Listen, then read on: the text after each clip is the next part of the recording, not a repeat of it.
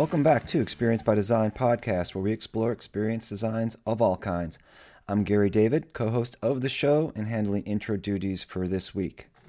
After four weeks of staying at home, sheltering in place, watching the news stream through our TVs, computers, and phones, we are witnessing society transform all around us. We are both observer and participant in this drama of deadly consequences.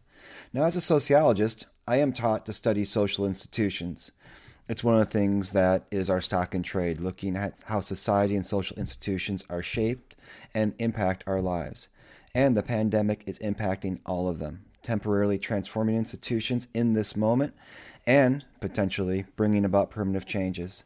It is too early to tell what the long term impacts are going to be, but one thing is certain the pandemic is showing us where the cracks in the institutions have always been. One of the emerging stories, if you've been looking, and I advise not looking too much, can be overwhelming, out of the COVID 19 era is how the pandemic is impacting the criminal justice system and legal institutions. We are seeing stories about police changing how they perform their duties based on the virus, limiting proactive policing and placing N95 masks next to Kevlar vests as safety equipment. We have courts shutting down based on the virus, suspending trials, and releasing those awaiting trial. Prisons are facing a potential major crisis with outbreaks looming and emerging behind the walls. If you looked at any of the news around Rikers Island Prison in New York, you can see the alarming rate at which the virus can spread inside prisons. Inmates are getting sick, correctional officers are getting sick, and the whole unfolding of events is raising questions around the underlying illness of the criminal justice system. What we are see what we are seeing happening today is not surprising given that we incarcerate more people by far than any other industrialized country in the world. But just because it's not surprising does not mean it should be acceptable. Today we have attorney Marissa Bluestine, who drops by the Experience by Design studios to talk about her work in the criminal justice system and what can be done to design a better system. While today's episode was recorded before the COVID 19 outbreak in the United States, we do examine the issues around the criminal justice system in general.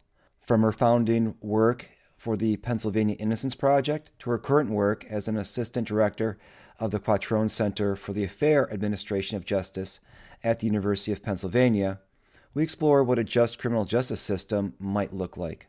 Marissa has a long career of working for justice and helping to better design the justice system. Through her work with the Innocence Project, Marissa was able to get 14 wrongful convictions reversed. And those are not just 14 in terms of numbers, but those are 14 lives that were incarcerated through wrongful convictions. Beyond that, she has worked with law enforcement organizations to promote better techniques to limit the potential for false convictions and improve investigations overall. And that's one of the things I really liked about our conversation was that it wasn't just a matter of trying to find where mistakes were made, but also trying to stop those mistakes from being made in the first place. We cover a lot of ground in our conversation, from plea bargains to sentinel reviews, to helping police do their investigative work better, to the challenges with the public defender system. We explore many of the different facets of the system today and why that system no longer is working or hasn't been working for a long time, depending upon your point of view and your experience in that system. One of the major points to consider is how all of these elements are connected. If you want to design a better system, you need to start considering all of the things that are tied together in that experience ecosystem, in that space. And by trying to integrate how we improve all of them at the same time, maybe we can divide, design a better system overall. And as we are seeing today, there is a lot of work to do. Times of crisis present opportunities for change, and while we might not know what changes are going to take place, it is the place of design to try to create a change that works for a positive future. Hope you enjoy the podcast.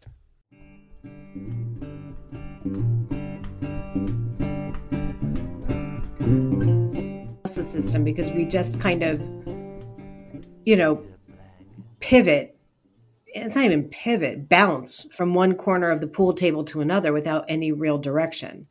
You know, we kind of make these grand announcements and grand changes without a full understanding of what the logical impact will be. And then when they have bad impacts, we go, oh, wow, that was unexpected.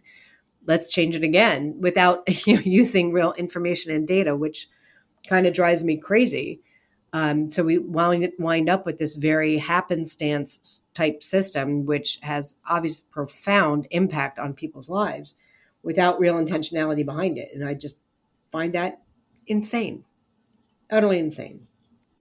One of the books I've been using in class is a book that I read as an undergraduate back in like 1990 called The Rich Get Richer and the Poor Get Prison by Jeffrey Raymond or Reiman. I don't know if you're familiar with this book. No, I'm going to add it to my. It's a great book and it's gone through like 12 editions.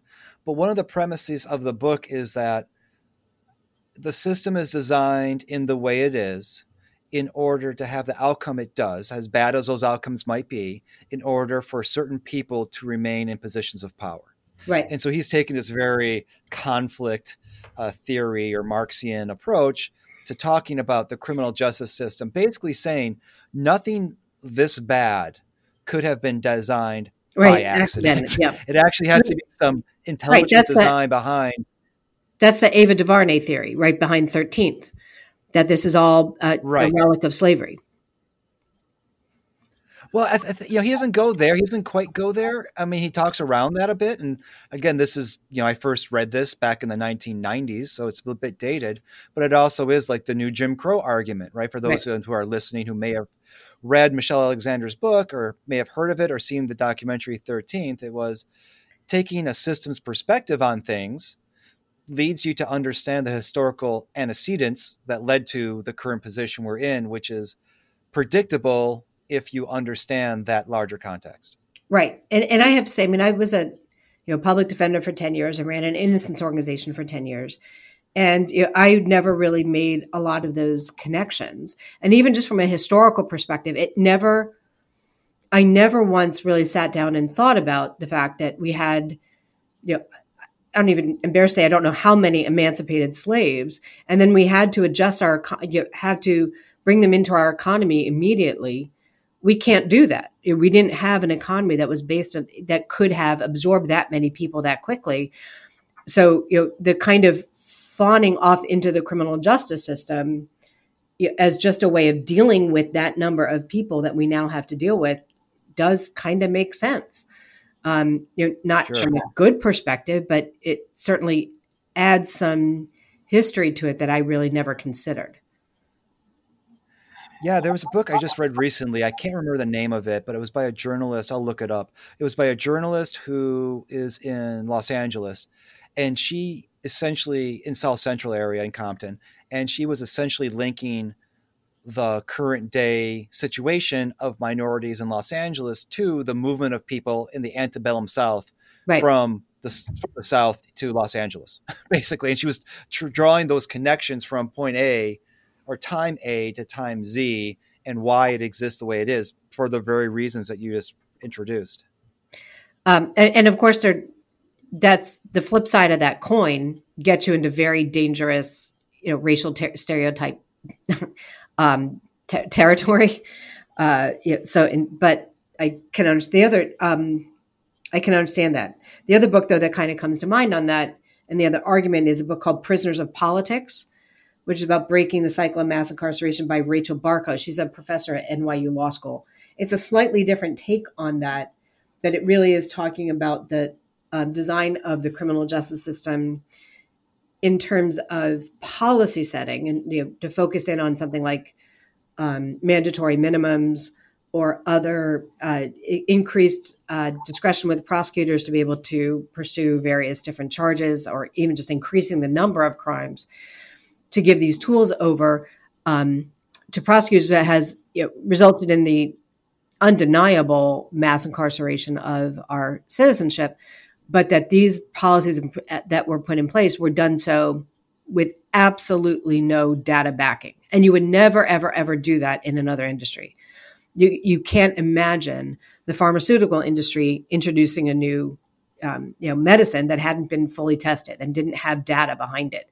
You know, it just it does not happen anywhere else. But here, we think, oh, somebody got out and committed another crime. Let's keep them in longer and so we we make bad law on the backs of horrific cases and it just winds up every single time resulting in horrific outcomes but we keep doing it Yeah, I, I want to ask you about why why do we keep doing that? But before I get into that, I actually wanted to back up. How did to ask you something about yourself? How did you even get into law in the first place? Was this always your you know, reading The Catcher in the Rye or I'm sorry, To Kill a Mockingbird or something like that and going, yes, I'm one of those kids who. Yeah, no, I, actually, I always, not even in the slightest. I actually always wanted to be a doctor. And then when I got to, to college, um, just kind of looked around the other folks in the pre med program and was like, well, I don't really have I don't want to do what they do. I want to do some I want to solve problems in a different way. And then when I was in college, we hosted a conference for the Student Nonviolent Coordinating Committee or SNCC. And um, seeing kind of a different path to social change and a broader perspective really just kind of t- took me off that path. And then after a few years after um, working, running a, a, homeless shelter, I decided to go back to law school. But my intent had been to go into housing law and to work in poverty issues. And then I did an externship when I was a third year law student with the public defender's office and just fell in love with that. And so became a public defender, um, did that for 10 years, and then uh, after that, uh, founded the Pennsylvania Innocence Project and, and worked in post conviction work. So um, it was kind of a meandering way into criminal law, but it's where I think I w- what I find fascinating about it from an intellectual perspective is that it really is where the power of the state meets the individual in in a very real, stark way. And from my personal interest here at the Quattrone Center, where I work now, um, is really in police interrogations because to me that's really the crucible. I mean, there, I I really don't know of any other right. instance where the power of the state comes against the power of the individual in such a literal way, um, and to try to even that balance out is very important because I think that that that can kind of help with a whole host of issues that law enforcement is facing now, but certainly to even out that in, encounter um, I find something that's pretty critically needed in our justice system. Sorry, that was a long answer here. Totally. It's well, it's a long, it's a long journey. I actually, I, I when I, I do connect with this idea of wanting to change things for the better. I actually thought about going to law school, but early on, I saw the paper chase and it looked yeah. hard. Yeah, that would probably and, turn off. And yeah, watching John, I think it was John Houseman, uh, you know, berate students and embarrass them. It, it seemed complicated and difficult. So I went into sociology because I there thought that would be easier. Um, yeah, I did not find that at my law school. It was a, a quite a welcoming and uh, actually empowering experience, but I didn't go to Harvard. So there's that. well, I mean, every, everyone can't go to Harvard, right? I mean, I think it's okay. I mean, you've done you've done all right. I, I, was reading that you got some awards, and yeah. that's good. Yeah, that well, you I know, for, for, a person who didn't go to Harvard, it's not bad. It's it's not terrible, uh, but it's it's the work that matters, right? I mean, it's it's being able to change law, it's being able to make things better on a systemic level. That's really what you know, is rewarding. And then, of course, you know, at the Innocence Project, being able to help reunite 17 families that had been torn apart by wrongful conviction. That it just doesn't get much better than that.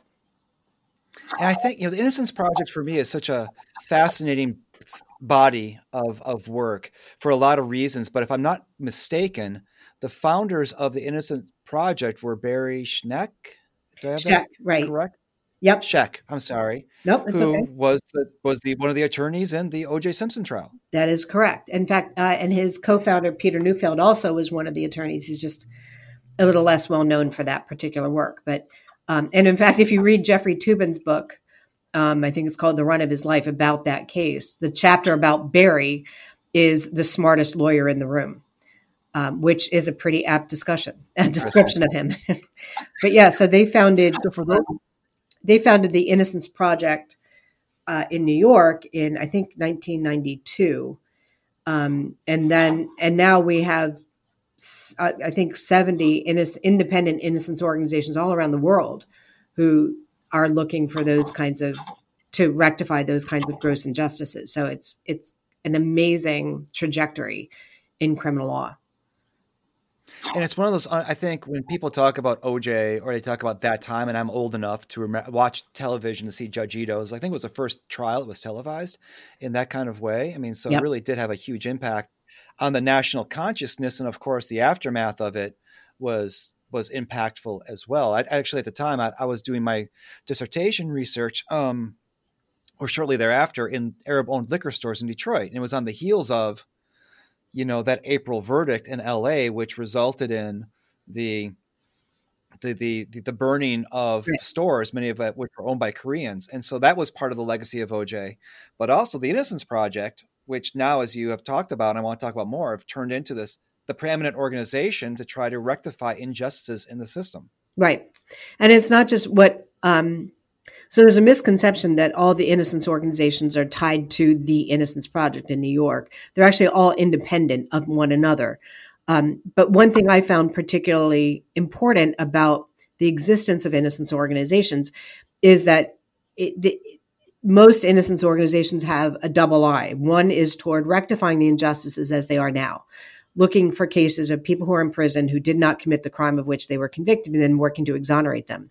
But they also have a different eye, which is trying to improve the system to prevent innocent people from being arrested and convicted in the first place. So there's always this kind of duality to the work, which I think is you know ex- extraordinary because because innocence lawyers have a very unique um, view of the criminal justice system, but to be able to try to apply the lessons learned from false convictions and exonerations to the system to improve it going forward is something that's critically important. We see that in other industries, of course, right? You see that in um, aviation, in transportation, where there's an accident, and it's not just looking around to who who do we point the finger at, but we try to we analyze the situation. How did it happen? How do we improve? What what tweaks to the system do we need? And those type of sentinel event reviews are fairly new to criminal justice, but they come on the backs of these exonerations. So because they have to mean something, right? It can't be that somebody gave 33 years of their life for absolutely no reason. We don't try, at least try to learn from that error. And so that's one of the big things we're trying to do now in the criminal justice system is adopt some of these other industry standards into our very well misbegotten system. This idea of quality control versus quality assurance, being yep. from Detroit in manufacturing, you know, the idea of we want to make sure the process itself doesn't result in errors, that's quality assurance, and quality control. When errors do occur, we want to make sure that uh, we can catch them and rectify them before they cause further harm. Right, that's exactly right, and and we see that in some ele- independent elements of the criminal justice system, specifically in forensics.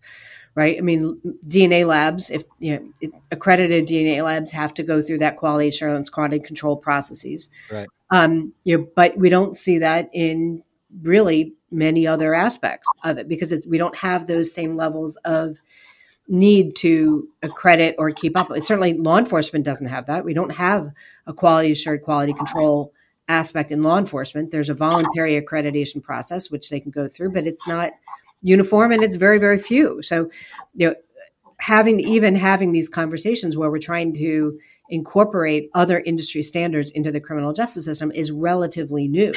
I mean, not just relatively, it's new. Right. And it's not even uniform. I mean, it's a, a new concept to many jurisdictions that I work with all around the country. It's it's kind of mind blowing because when I've worked with you know former detective Jim Trainum, when I've done my own work on police interrogations, applying conversation analysis to look for those conversational features, a lot of the things that I would have assumed, such as law enforcement wants to know when it makes mistakes, turns right. out to be a naive assumption. From my and one of the things I one of the things I think about is in in terms of raising this this issue, you know, to a national level, both through these innocence organizations, but also perhaps the one that's done it the most is just Netflix. Yeah. And the number of shows on Netflix right now, which deal with, you know, potential injustices in the system and people being in prison or outcomes that really aren't borne by the evidence that was collected. And the one I the one I recently watched, which was kind of crazy, was a confession killer about Henry Lee Lucas. And I don't know if you've, if you've seen it at all. I have not that one? No, I have not. Do you know about Do you know about Henry Lee Lucas at all? I the name is familiar. I would probably need to quick Google it to check. But well, well, let me just fill you in because it's the most insane thing in the world. He ended up being uh, identified as a killer in a case, and then uh, upon sentencing, he says, "Well, what about the other hundred people that I killed?" Which, of course, draws some interest. Wait, is this the gentleman in Texas? It is a gentleman in Texas. He ends up confessing to like 300 murders. Right. And and they keep just piling on. People from around the country keep contacting Texas, this one right. jurisdiction in Texas, to go there and see if he had anything to do with their unsolved murder. So right. it's basically a closed case factory. And right. it becomes obvious that there's no way this guy could have driven across country physically in the time to commit some of these crimes. But the system itself, people in the system, not the entire system, but many people did not want to know the truth. I, yeah, I don't think that's inaccurate. I mean, we, um, when I first started working at the Pennsylvania Innocence Project, one of my first volunteers is a lawyer named um, Jim Figorski. And Jim had called me. He was an associate at uh, a very, very large firm, Dechert, which is one of the largest firms in the world, but he was here in Philadelphia. And and when I asked him why he wanted to volunteer, he said that, well, he had been an officer for 25 years with the Philadelphia Police Department before becoming a lawyer. In fact, he had run uh, and been high up in narcotics and did a lot of the ran a lot of the narcotics investigations. And he said that one thing that just continually bothered, troubled him was when he would have, you know, a, a drug dealer in his office or at his desk, like in, interviewing him, going through the case or after an arrest or even just for intelligence gathering. And the dealer would talk about a homicide. And Jim would said that he would call down to homicide department within within the police department to give the information. We get the response, "No, it's okay. We already got our guy. Don't worry about it." Um, right. And Jim was just shocked that his fellow officers would not want to know if they were potentially on the wrong path. Um, and so that just so it angered him and frustrated him, and just he found that just so unbelievable that when the project opened, he said, "This is what I want to do." Um, but and that it surprises me too because most of the officers I know, none of them you know want to get the wrong guy but it is kind of shocking that when they have the opportunity to get the right guy, those steps aren't necessarily taken. And that is pretty shocking. And I, if I, one of the things that I do with that and teaching at a business school and talking with people in business is what are your metrics and why are those metrics the right ones for the outcomes you profess to want to reach? And so, for instance, I recently worked with a company and their call center training, and one of the metrics they had of success, quote unquote success, was um, you know the the length of time on the phone right. with the customer. Ideally, they want a shorter length of time on the phone. Well, why? What does that have to do with customer experience? Okay, is a shorter length of time automatically better for the customer, or is it that you just want to have greater turnover to get through the calls in a, in a, in a faster way? Right. Is the is the metric serving the company and not the customer?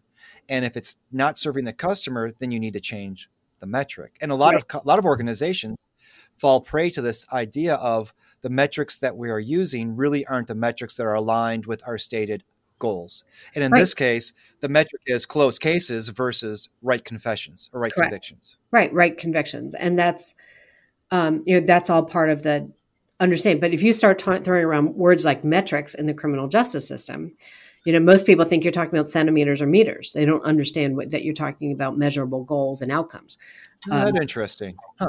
Because it's just such a foreign concept to most of us on this. And then you have lawmakers setting policy and making decisions, none of whom have ever been part of the criminal justice system, either as attorneys or as participants. And so they're making assumptions based on things, uh, based on outcomes that they perceive, right? That might be ensuring that people are, are safe because then I can get elected again, which just winds up feeding into the biggest problems that we have. And it, so it's this very frustrating cycle of ignorance that just kind of continues to feed in itself. And that one of the things that we try here to do is insert data and information into that and talk to them about what do you want what are the outcomes you want what is what are you trying to achieve um, because that discussion the what are you trying to achieve is not generally driven by information. It's not generally driven by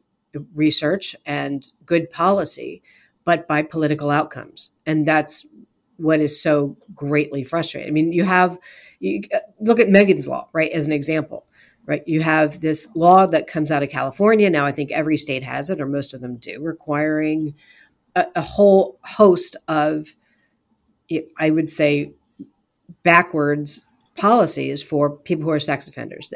Um, none of that was supported by data. None of it was supported by research. And now you have you know, the consequences of people being on these lists of having to report um, that they can't get jobs, they can't work, they can't get their lives back. So you have these you, you stopped people from being able to move forward in their lives because of draconian policies that make no sense and trying to back trying to backtrack them and you're saying okay well maybe we don't need a lifetime reporting and now you're going to get thrown out of office because people think you're you're not tough enough on on crime and then you can imagine what the political ads that would get run are uh, so you know when you have a system right. that is so beholden to the political process you, it's I think, an open question about whether you really can have policy which is based on real data and information as opposed to anecdotal kind of lock them up mentalities. And that's what's so frustrating among many. Among many things. It, it, what, it reminds me of a study that was done by a, a sociologist that I know, where it was in Boston years, a long time ago. But basically, he looked at a community, he was doing policing research. He was looking at this one community outside of Boston and the uh, it was coming for reelection, the reelection cycle, and so the the mayor, I think it was, I might be mistelling the story, but let's say mayor said, "Well, we're going to uh, create a gang squad in the town." And then any any juvenile disturbance that happens will be funneled through the gang squad. And of course, what happens? The the numbers of gang incidents skyrocketed. Okay, because now there's a gang squad and now they're counting these incidences where, which were counted previously in a different kind of way. Now they're counting as gang activity. And when it came, so now you have a now you have a crime problem, and the way they solved the crime crime problem, the way the mayor solved it, was by getting rid of the gang squad or changing the gang squad, which then resulted in the numbers going down. It reminds me in The Wire, this idea of you know in the TV show juking the stats. You right. know, there's there's ways of juking the stats to create the data to be very different, and it's to drive perception to have the goal of having people endorse the mayor or endorse, uh, you know, uh, an increase in taxes or whatever it is, right? It's it's a way of, of basically managing perception. Right. Exactly. And so then, like, what, what's the, what, what's the thing that we're actually about? When, as you said, you have so many competing interests, none of which may have anything to do with actual education or adjudicating of justice. Right. Exactly. And it's and when you have those kind of competing outcomes, some of which have absolutely nothing to do with getting the right person in the right way and the right you know outcome, um, you know, it's kind of easy to see how things get off track very quickly if they were ever on the right track to begin with. And, and so one of the, one of the things you kind of just glossed over, you said, you know, I started the Innocence Project in Pennsylvania. I mean, okay, why that? And like, what was that process like? Given the, you know, that early on the resistance towards criticizing law enforcement used to be pretty stiff uh, in certain parts of you know society. That's I think changed a little bit with people's you know with these shows and and other kinds of high profile cases. But what was it like starting this Innocence Project with the aim of both improving what the police do or what law enforcement the process is, and also freeing people who were found guilty? Right. I mean, what I found very what was so interesting about the policy work. So I'll talk about that first part first um, you know, I was a public defender. I was used to, for 10 years, cross examining police officers, trying to catch them in inconsistencies, and then arguing those inconsistencies meant something to, in front of a jury. Right. So I came at this from a very one sided part of the system. And then here I was asking to speak to groups of law enforcement to stand up in front of them to tell them that you're doing it wrong. Right. Um, right and there are better ways. So uh, it must have made you very popular. Yeah, exactly. Um, what shocked me was one how willing officers were to hear from me, and two how welcoming they were of the information. So, like, I would do a presentation on eyewitness memory and and how we can improve um, photo arrays and lineups to try to minimize the risk of a witness identifying the wrong person. And what I universally found was officers not just interested in but hungry for that kind of information and data and science right because i think it was they were so unexpectedly you know hearing this at a professional level um they're used to people kind i think kind of just coming in and yelling at them right like but to present actual information about how you can do it better um, was very welcome. And so I actually wound up working with a lot of law enforcement agencies around Pennsylvania to try to help them revise their policies. What shocked me was the level of resistance from prosecutors to those changes. Um, Interesting. And so, and I heard from many chiefs I worked with look, Marissa, I think this is a good idea. We want to implement these changes, but the DA won't let me um, or won't accept it. And so we had to start working with prosecutors and kind of trying to get them on board with the same kind of um, level of information that we were giving to law enforcement. So what I found really surprising was here I was standing up in front of you know the Pennsylvania chiefs of police explaining all about the science and how they should do it wrong and being warmly welcomed.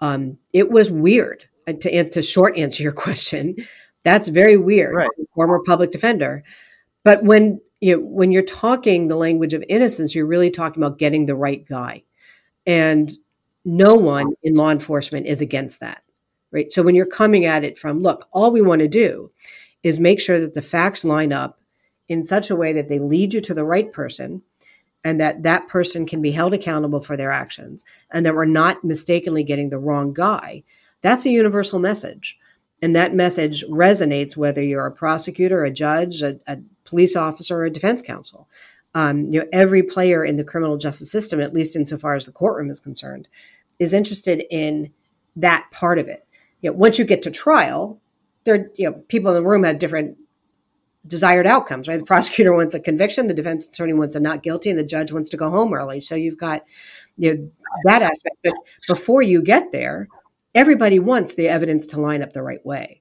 Um, and so I think it's because innocent right. organizations are kind of in the middle, right? They're not really defense counsel, they're not really certainly not prosecutors or law enforcement, but they're talking that language of universality.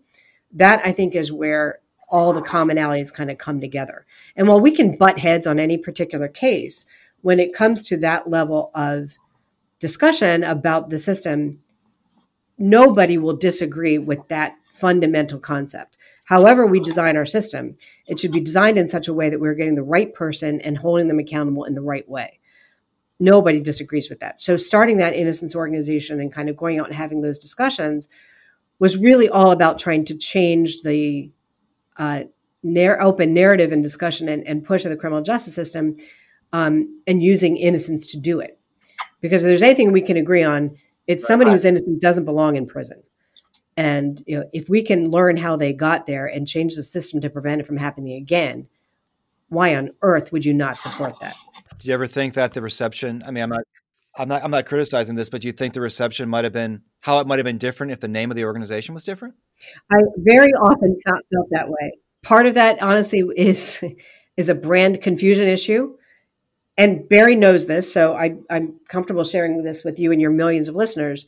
That um, when I right. went to do a law enforcement training, literally my first slide was "I am not Barry Scheck," and I had a picture of me, a picture of Barry, right, and from mine it would say right. born in Williamsport, Pennsylvania his said born in Brooklyn, New York.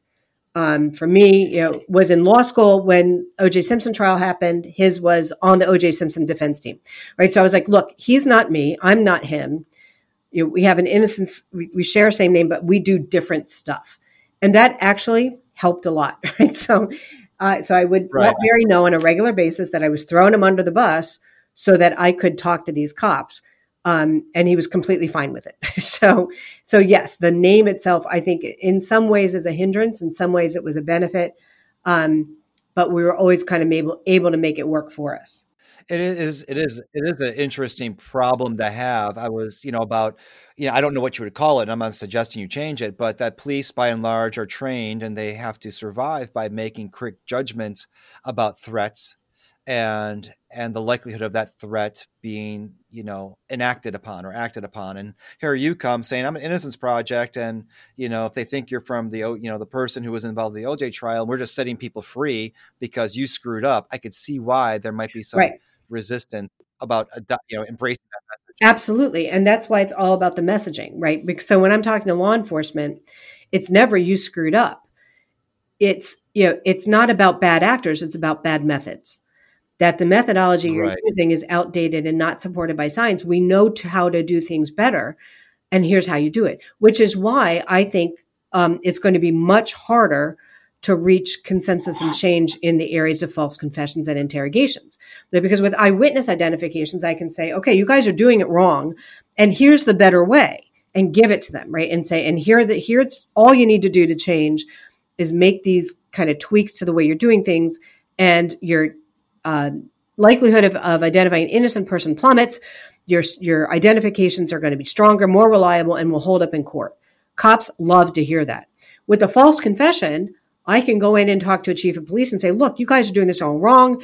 You're using this Reid technique, which is coercive and it can yield to false confessions. And the chief says to me, you know what? I agree with you. What do I do instead? Right. I don't have an answer for that.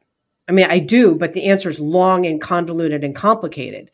You know, without that kind of a you know, on the shelf ability to go in and retrain around interrogations, it's going to take much, much longer because and now you're into issues of culture and that you know cops don't want to be told to change the culture and way they're doing things. What we're really telling them is the way you communicate with people is flawed and you have to do it differently. That's not an easy message to hear.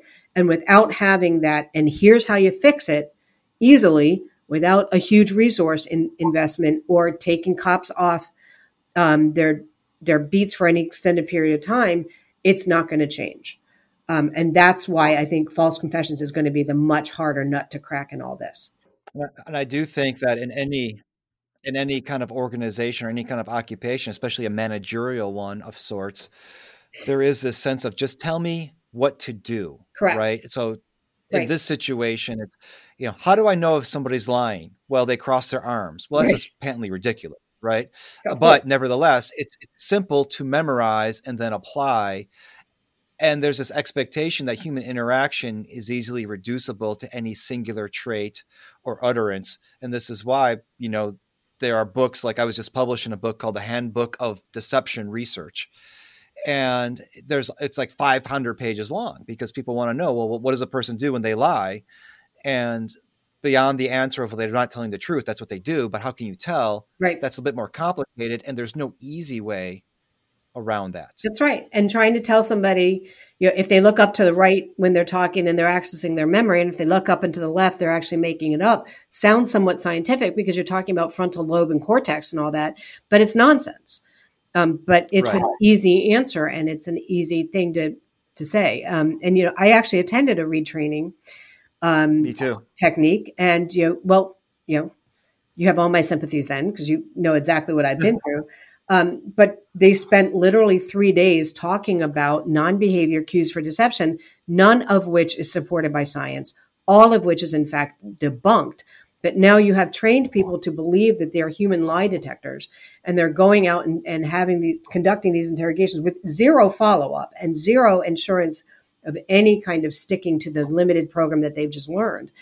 Yeah, and then you've inflated their ability, their confidence in their own ability to, to you know figure out deception and now they're moving into a, a coercive interrogation method which is aimed at trying to get them to admit to what it is they did. Um, you know that's a, a, flat out recipe for false confessions. There's no question.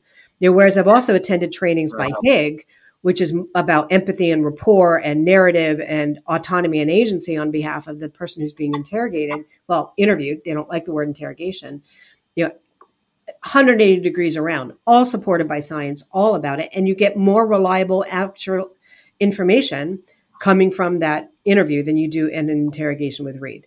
Um, so there's no question that there's a better way, but it is such a huge resource and change um, of culture and uh, reorientation that that's going to take a very long time to get there.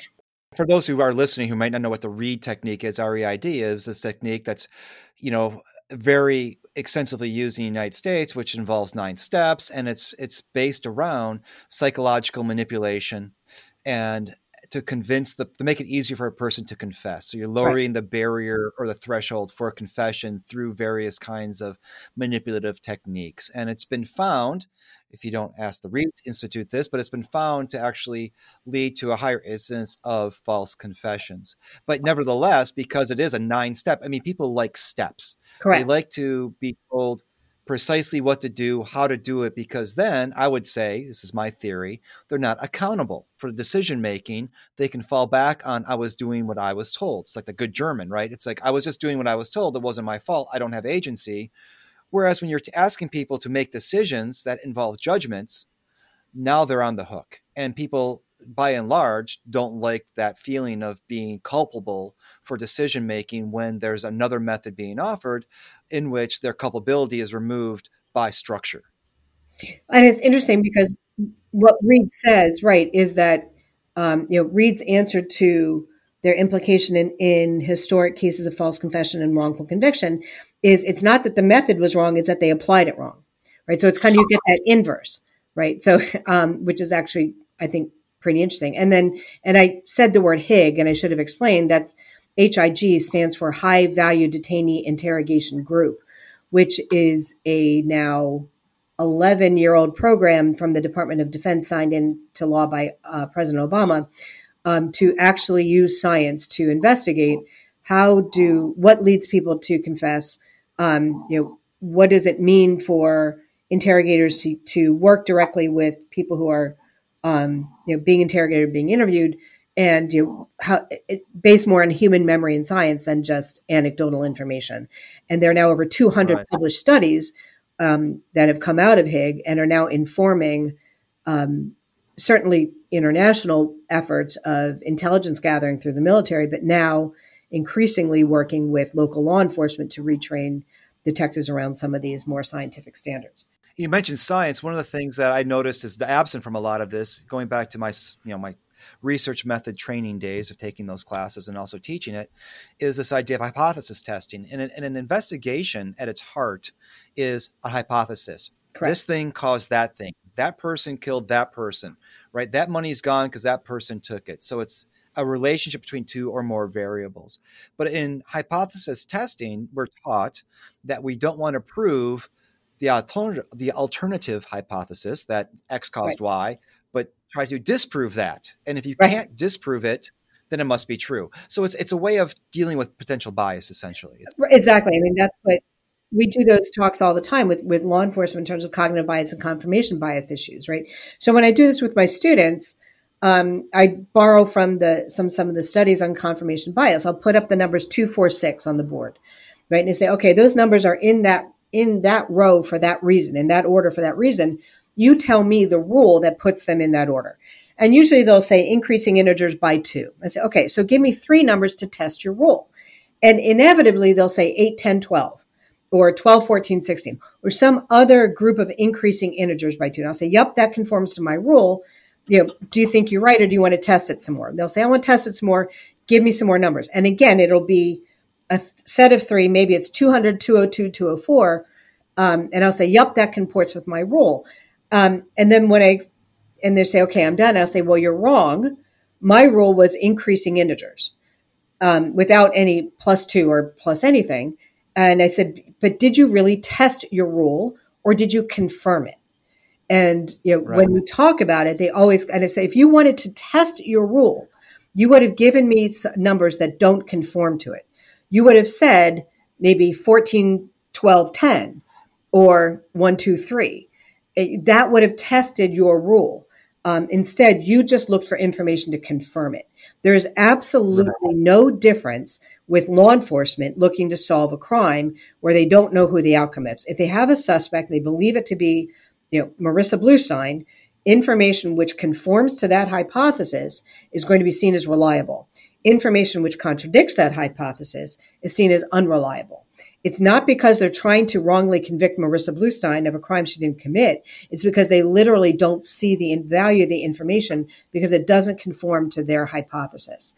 And that's exactly what you know sure. what this is all about. It's it's why it's not bad cup no donut. It's not that they don't they're trying to do something wrong. It's that because they are human beings, they process information in such a way which leads them down the wrong road. And if you talk to somebody like Jim Trainum, they will say, you want to prevent wrongful convictions? Talk to cops about confirmatory bias because that's that's how this train gets on the wrong track initially, and then the prosecutor's looking at it from the same perspective, and then the you know, that leads to other investigative avenues which they wouldn't have followed if they had a different suspect. It, it just it has so many domino effect ramifications that it and yet it's something that's so misunderstood in the criminal justice field. I mean, it is tricky to say to a, an investigator or a police officer, the thing you want to do is try to prove that you're wrong. Correct right? I mean, which is essentially, you know, in hypothesis testing, that's how we operate. But nevertheless, that's right. That is kind of what you want to do. I mean, there's there's this. You need to maintain a healthy skepticism for the conclusions that you believe you're reaching. That there might be alternative ways, right. or just get him to watch the movie The Unusual Suspect or The Usual Suspects, right? Right. Because that that that serves the same point that we can be easily steered into directions based upon our tendency to create patterns before the pattern can be accurately or adequately expressed. Exactly. And it's part of human nature, right? We need to establish those patterns in order to make sense of the information that's coming in. Otherwise, we would just be like blobs. We couldn't move through the world. You have to process it. Um, and it's the same whether it's law enforcement or prosecutors. Prosecutors do the same thing. Remember, prosecutors, you know, very often you'll read in the paper, sadly, about cases where prosecutors should have handed over information at the trial level that they didn't hand over that turns out to be exculpatory. Well, it's not that they're sitting on a piece of evidence they think is going to disprove them. That's absolutely not how it works. It's because they look at a piece of evidence and don't see the exculpatory value of it because they're looking at it through the lens that this is the person who committed the crime. So right. it's it's completely understandable why they don't hand it over. There's a pretty easy fix for that. Require prosecutors to hand over all the information they have and not make judgment calls about it. Um, that fixes it, right? Then, then anybody violating that rule is doing it for um, a negative reason and intentional, and then you have a whole different issue. But at least insofar as as stopping that error from happening for people who are well intentioned and want to see the system work as a whole, that takes care of that, right? So there are sometimes very easy fixes to this. Um, sometimes it's harder, but it does help to kind of negate that it, that you know kind of push toward con- confirming our hypothesis instead of challenging it. And it's something that's pretty cr- critical and endemic throughout the entire criminal justice system, without a doubt. Well, in a lot of a lot of experience design work, like customer experience or employee experience, and I guess legal experience and legal design. It's not just a matter in those areas of tweaking things to make for better outcomes. It's really cultural change of the organization and the system so that this kind of sentiment is inherent in what everybody does. Right. Right. It's it's not just the person in customer experience. It's not just the person on the phone is nicer to the customer, so the customer is happier. It's that everyone in the organization sees it as their job to do better by the customer. Likewise, an employee experience. It's everyone in the organization, especially management and higher up, sees it as their job to provide a more fulfilling and purpose driven workplace for the employees. So, I mean, in your experience, how does that kind of perception or that kind of orientation lead to how, how can we apply it to like legal experience and, and legal design? Well, I mean, certainly in terms of the criminal law, um, it's very difficult, right? Because the different actors within the criminal law system do not have the same desired outcome right? The defense lawyer wants a not guilty for their client or at least the best the most minimized outcome. Prosecutor wants to get them guilty on the highest level. Um, the, the victim's kind of caught somewhere in between because they don't certainly don't want to get the wrong guy but you know they also want some accountability for what they've been through. So you have a system that's built around individuals who have very different desires and different are oriented to different outcomes. So I, it's going to t- take a very large change. I mean, part of the discussion we have here at the Quattrone Center is whether those kinds of um, values and, and kind of orientations can be applied at the criminal justice system at all, right? I mean, we tend to take the optimistic side that yes, it's possible that stakeholders can come to the table and have these discussions in a way, at least after the fact. Once we recognize that there's been an error, that nobody wants, you know, how you, we can certainly look at those and try to improve the system. The question is whether we can kind of all have that kind of mindset going into a courtroom, you know, for a trial. Um, and it may be that the the way that uh, certainly our criminal justice system is set up is that once you get to that point, you know, I don't know that we can all say we have a, an agreement on what the desired outcome should be, um, but until we walk into that door, we should all have the same desire. So, I mean, I think that there are certain aspects of the system and points of the system at which um, that kind of a mindset would make a lot of sense. Um, it's questionable whether it's actually, as the trial itself is going on, whether that you know can work or not. Certainly, we all want to abide by. You know, we want everything to be constitutional. We want everything to be procedurally correct. We want everything to be fair. Nobody would, I think, really question that. So some of those values are certainly universal, but in when you start measuring outcome, you know, I think a lot of those players are going to have a different view on what those outcomes should be, and that that may just be the nature of the beast. But there are certainly elements of the system that can be much more amenable to that way of thinking, without a doubt. Well, I'm glad that you guys are, uh, you you all, I should say, are optimistic because otherwise that would be make for very depressing meetings at the Quattrone Center. If yeah. you didn't think people could come, I mean, I'm just trying to imagine what that what that meeting would look like if you think that the actors are actually working in a malevolent way, and act, you know, and and a lot of people do, right? I mean, perception of police, for instance. I mean, you've given a portrayal of police, which is one I share, which is by and large, police want to do the right thing and they want to be given the tools to do that right thing. And it's a stressful job and they're making a lot of judgment calls right. and give me the tools to do it better versus, you know, people who are part of the system are only there to screw people um, who are innocent and they don't care if they get the right person or not. I mean, if you, depending upon how you approach the problem, from what philosophy, it's going to shape and impact what you think possible solutions are. Of course. I mean, when I work with my law students, we I always say the same thing about like if you just take the Philadelphia Police Department, um, you know there are six thousand sworn members of the police department, six thousand sworn members, right? And if you talk to the folks who do police abuse and police harassment cases and, and whatnot, they'll tell you that it's essentially the same 38 knuckle dragging idiots who are at the heart of those cases. You can't paint the entire Philadelphia Police Department with the brush of those who are consistently violating the rules. Um, you know, right. You know, to an extent, I understand that there's somewhat of a blind eye and it, and it turned you know turned attention away from that. Yes, but there are literally thousands of individuals right now in the city of Philadelphia who are trying to do the right thing under very very difficult circumstances, and you, I don't think you can uh, have a realistic view of law enforcement if you can't accept that. You can't go in there with such an eye that every police officer who's out there is trying to do their best to create a bad situation for the people that they serve. It's just not my experience. Um, my experience is quite the opposite that there are a small number of people who have a very bad motivation for going into law enforcement, but it is a very, very small number.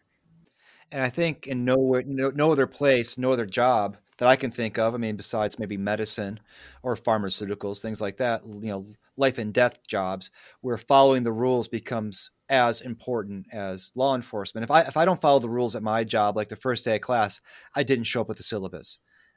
I didn't. It's not really a rule; it's more of a norm, but it's right. something that we tend to expect. And I had good reasons for not doing that, but you know, if I don't follow the rules explicitly every single day, if I work around the rules in some ways, no one's really going to care. And in many jobs, you have to work around the rules in order to get things done. I mean, if you follow the rule all the time, it's odds are things aren't going to work as well. But in law enforcement, if you don't follow the processes, the standards, the procedures, that can cause either that can cause very severe outcomes either in right. terms of people's you know health health and safety or you capture somebody who is guilty and now because you didn't follow procedure you're on the stand that's that's identified and the case is thrown out. Right.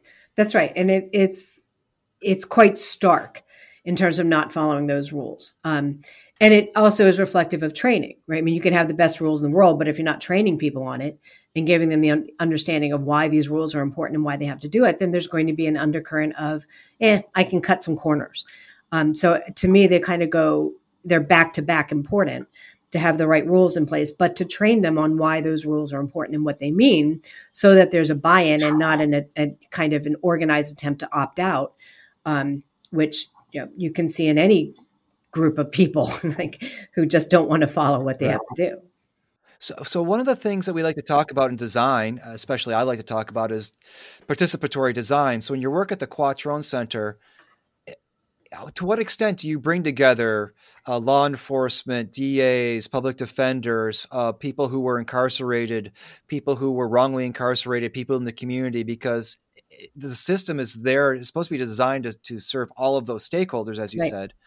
To what extent, in this legal design era that we're, we're entering into, do you try to get people to design outcomes together to uh, to uh, to achieve better kinds of systems, products, services, and, and, and those kinds of those kinds right. So one critical way we do that is through these sentinel event review processes. So we work with several jurisdictions around the country, including Philadelphia, where if there is an undesired outcome in the criminal justice system, then we can take that event and then look at it like from with all stakeholders present, do a full investigation of that incident, and then determine how did it happen, why did it happen, and how do we prevent it from happening again in the future. So we've done that here in Philadelphia on two cases of wrongful convictions. Well, one was a wrongful arrest, uh, which we refer to as the Lex Street murder case, which um, there was an incident, I think, in the early 90s of uh, a group, uh, several individuals were murdered inside a drug house, and it was the largest um, mass murder in Philadelphia history.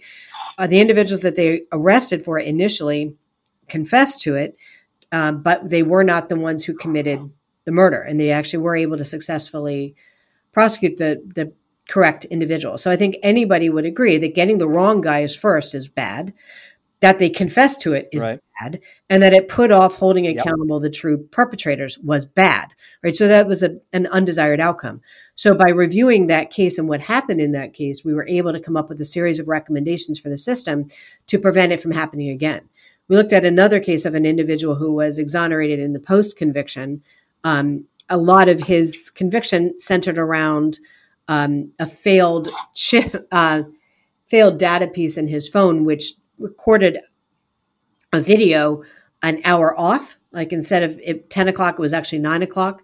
Um, and that oh. impacted his uh, alibi, which turns out he actually was not the person who committed the crime. But because his phone didn't adjust for daylight savings time or adjusted in a very weird way, um, the video of him being somewhere else was improperly recorded. So we looked at that case as well, like what can be done differently. So it's learning from these past um, cases with the help of stakeholders who are invested in the process, part of the process, and agree to adopt the changes once they're made because they're, they're unanimously decided upon. That can have huge impacts in the criminal justice system. In fact, we were just yesterday discussing with a group of victims, um, a, a, group, an organization called Healing Justice, which works with the crime victims in exoneration cases uh, to try to learn from their experiences and how to improve the system um, based on their experiences and, and you know how they travel through this journey, um, and that trying to incorporate that viewpoint into these Sentinel event reviews, we think could be very beneficial um, if done in the right way. So that's one way to engage stakeholders in a in a way to look at the system, which isn't about holding any individual accountable. It's not about you know blaming a prosecutor or blaming a, a an officer, but finding out where the system itself erred. And that is a, a pretty exciting way to go forward and one that a lot of prosecutors around the country are is interested in engaging in that process around lots of different types of error.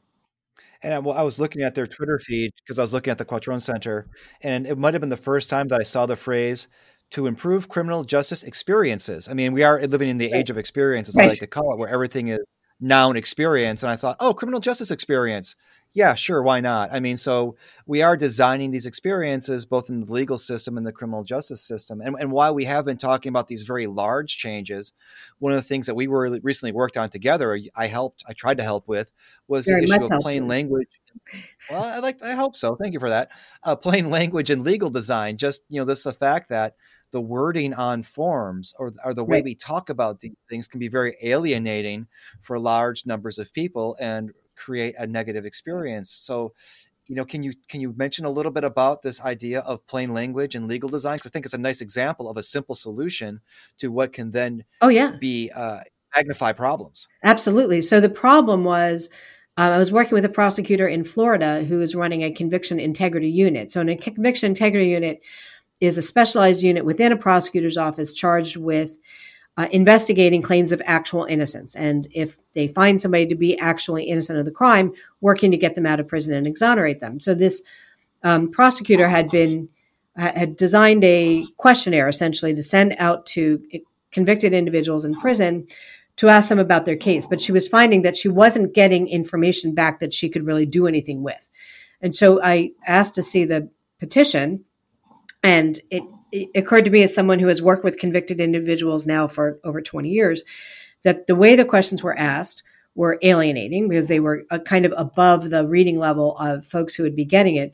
And she was asking for a lot of narrative, like, tell me this, explain that, that, right.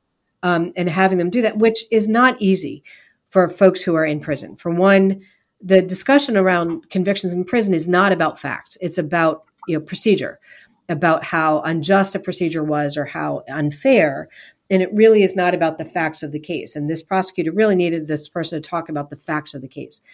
Um, so, one, she was asking about it in a way that was unfamiliar to the folks who were needing to respond. The language was above where they needed it to be, and it was very dense.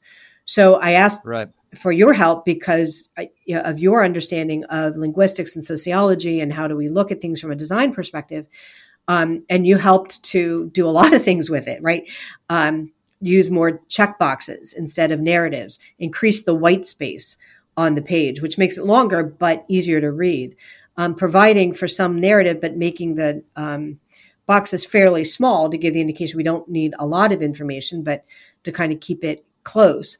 Um, changing a lot of the way I had worded things because it was familiar to me, but not familiar to somebody reading from the outside.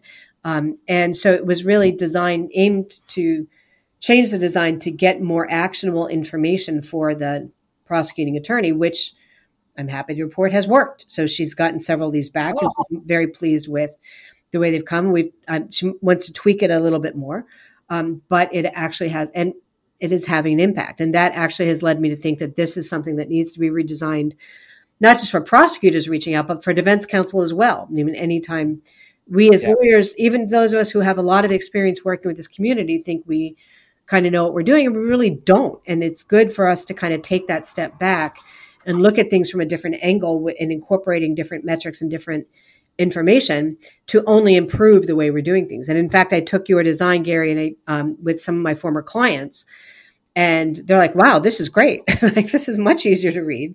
Oh. Um, and they had very positive things to say about. it. They're like, "Well, Marissa, why don't you change this from the Innocence Project?" I was like, "Well, I'm working on it, dude."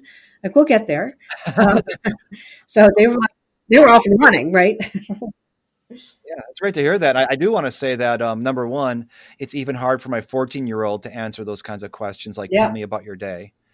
Uh, so yeah. forget about being in prison, unless she counts be living in my home as being in prison. Sometimes she might, but it's it's it's you know it's it's it's challenging for her. I think it's it's a really great example of as we talk about like an experience design again, especially in in you know customer experience the voice of the customer right it's this idea of of under you don't speak about you don't speak in ways that are clear to people internally but alienating to the customer because right. it's not designing for the customer it's designing for you and it, it is interesting to see how many of these principles as we're talking really do cross over whether it be you know customer centricity or whether it be user centricity or voice of the customer or you know these these participatory design approaches not that they're cure-alls or panaceas but at least they get you looking with the right kind of vision and hearing with the right kind of ears. So you're sensitive to the impacts those decisions have on people that you're trying to serve or reach. Sure. And it gives them a level of autonomy and agency because you're talking to them at a level that they can understand better. Right. So they feel more part of the process and more um, engaged in it than you know, alienated out of it. And that can only benefit. You hope so, and I, it does lead me to you know we're running up against it, but for you, this is a this is a grand question. But I think for for an organization that talks about you know trying to create fairness in in the legal justice criminal justice system, this might work. You know, what would a human centered legal system look like for you ideally? I mean, what would it be its general contours or components where it was designed to serve all of those who are involved in it? I mean, that's a fascinating question. I don't know that I can really have a comprehensive answer to that. I think one thing that makes the criminal justice system unique is that no one wants to be in it. Right? I mean, victims don't want to be in it, criminal defendants don't want to be in it. So you have these unwilling participants in the process. The only one who even somewhat wants to be there are the lawyers and the judges. Everybody else in that courtroom does not want to be there. Um, but they've been dragged in through no fault, no, well, not no fault, but you know, no design of their own, I should say. So, um, you know, I think you're you're starting with with a very weird construct. You know, it's not like in a sales situation or really I guess medical, maybe the patient doesn't really want to be there, but they do because they want to get better. They want that outcome at least. The defendant does not want the outcome of being held accountable and put in prison. Um, so, but I think that one very clear issue in the criminal justice system in particular is is redesigning the way lawyers, and I'll speak this from my own experience in the courtroom, how lawyers are trained to interact with their clients or their or the victims or witnesses with whom they're working. Right? We and I come across this because I do a lot of work with, as I said, interrogations, and we talk about cognitive interviewing and and you know more narrative structures. If a lawyer is interviewing a witness or even a defendant for trial, they're interested in one thing, which is, you know, keeping the narrative limited to what is admissible at trial, proving my case or disproving the Commonwealth's case, the state's case. You know, they're not listening to that person. They're not letting them tell their story in a way that is at all easy for them, accommodating for them, and certainly from the victim's pers- perspective, at all toward helping them heal from their trauma. All we're caring about initially, and we don't say this, but all we care about is how do I get you to answer the questions I need you to answer in the way I want you to answer them without telling you how to answer it? Because I can't do that. So we're suggesting, we're moving, we're, we're asking questions. And the way the system is set up, it's not for narrative, right? It's all about admissible evidence and proof. So at least in terms of training lawyers, even if we can't change the, the trial itself, which I think we, we can, but at least in terms of with lawyers and how we train them and how they are used to dealing with people, train them on cognitive interviewing, train them on different ways of accessing memory in a way that is empowering and gives agency and autonomy to the people they're working with and doesn't infantilize them and doesn't make them feel uh-huh. outside of the process, but they're part of the process and that we are starting to account for their trauma on the side of the victim and their fear and anxiety certainly on the side of the defendant. There, we as lawyers have a long way to go to revise how we approach this system and our jobs in it. And I think taking a more um, design focused aspect to that makes a lot of sense. Um, certainly in you know isolated aspects of the criminal justice system, if not as as an overall unit.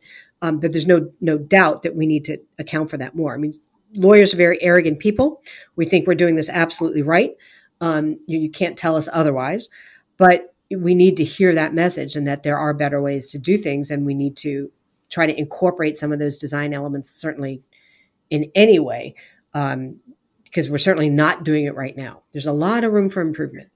Well if, if it's any help faculty are uh, very arrogant as well.